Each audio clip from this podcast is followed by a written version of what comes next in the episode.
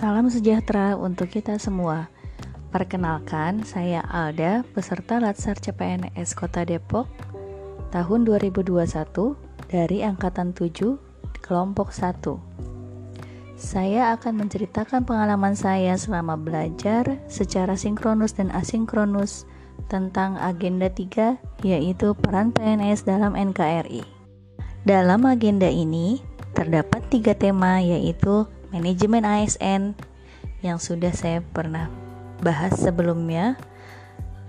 Kedua, pelayanan publik dan yang ketiga adalah whole of government.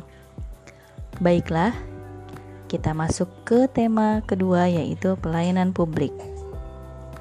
Pelayanan publik menurut Undang-Undang 25 tahun 2009 adalah kegiatan ataupun rangkaian kegiatan dalam rangka pemenuhan kebutuhan pelayanan sesuai dengan peraturan perundang-undangan.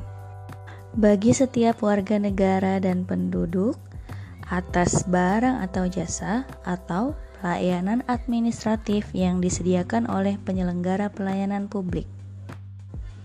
Pelayanan publik pada hakikatnya adalah pemberian pelayanan prima kepada masyarakat yang merupakan kewajiban dari aparatur sipil negara sebagai bentuk pengabdian kepada masyarakat. Prinsip-prinsip pelayanan publik sendiri adalah kesederhanaan, dua kejelasan, tiga kepastian waktu, empat akurasi, lima keamanan, enam tanggung jawab, 7 kelengkapan sarana dan prasarana, 8 kemudahan akses, 9 kedisiplinan, 10 keramahan, 11 kesopanan, dan terakhir adalah kenyamanan.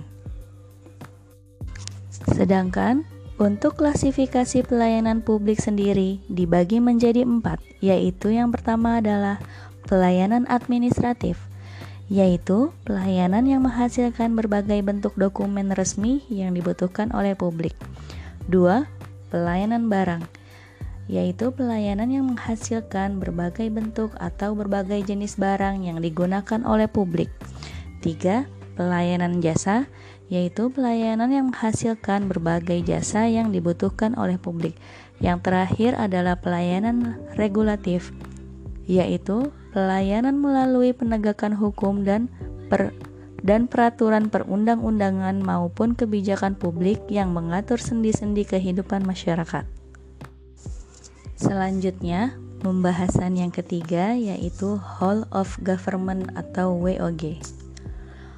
Whole of Government sendiri adalah sebuah pendekatan yang mengintegrasikan upaya kolaboratif dari instansi pemerintah untuk menjadi kesatuan menuju tujuan bersama juga dikenal sebagai kolaborasi atau kerjasama antar instansi kantor pelayanan dalam menyelesaikan suatu masalah pelayanan.